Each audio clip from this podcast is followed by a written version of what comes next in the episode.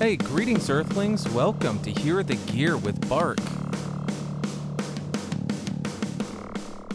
Hey, welcome back to Hear the Gear. This is Bark coming at you with a really oddball microphone, the Hang Shang Z. I think that's Han Xiang Zai. I'm not sure. You'll see the spelling on this here, but it's the KMS 840. This is a microphone from a company that tends to discontinue their microphones quite often. I've got a KMS 2080, I believe it is, which uh, I'm also going to do. I might drop those both at the same time. But that microphone is a handheld condenser, and it uh, sorry for the mouth noise. It it is cheap but sounds really good. It's, it looks like an Earthworks condenser. This here, this thing is crazy looking, man. This is a super tall, heavy duty feeling condenser microphone. Feels like it's ultra premium, but it looks like it has a tube in it. But I don't think that's accurate. I don't think it can be accurate because there's no power source for said tube.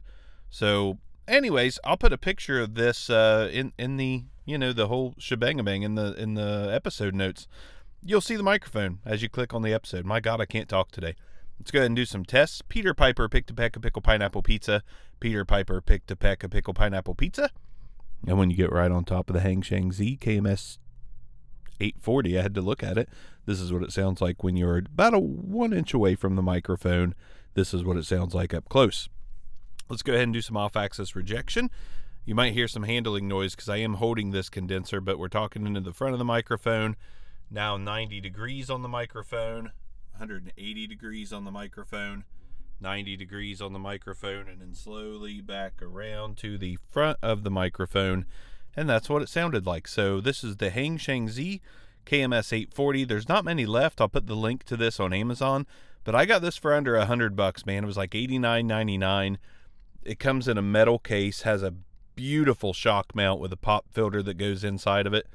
It's a really nice package considering it's under a hundred bucks. This is probably the most impressive under a hundred dollar packages I've ever seen.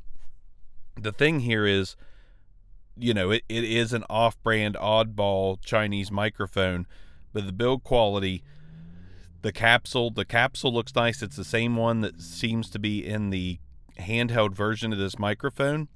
It's really hard to beat stuff like this for the money as long as it continues to work.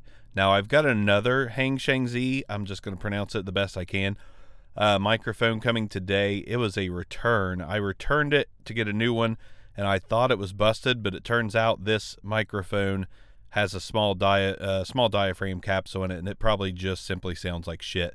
Which is weird because it's the mid range between the handheld and the upscale, and the upscale here is seemingly fantastic, and the handheld's fantastic. The mid range sucks. So I don't know. Anyways, hopefully you didn't hear my watch vibrate. Lots of noise here in the studio, but this is the Hang Shang Z uh, KMS 840. I uh, I listened to a little bit of it, and I can honestly say I, I would have to highly recommend it. It just seems too good to be true. Seems like a great package for under a hundred dollars.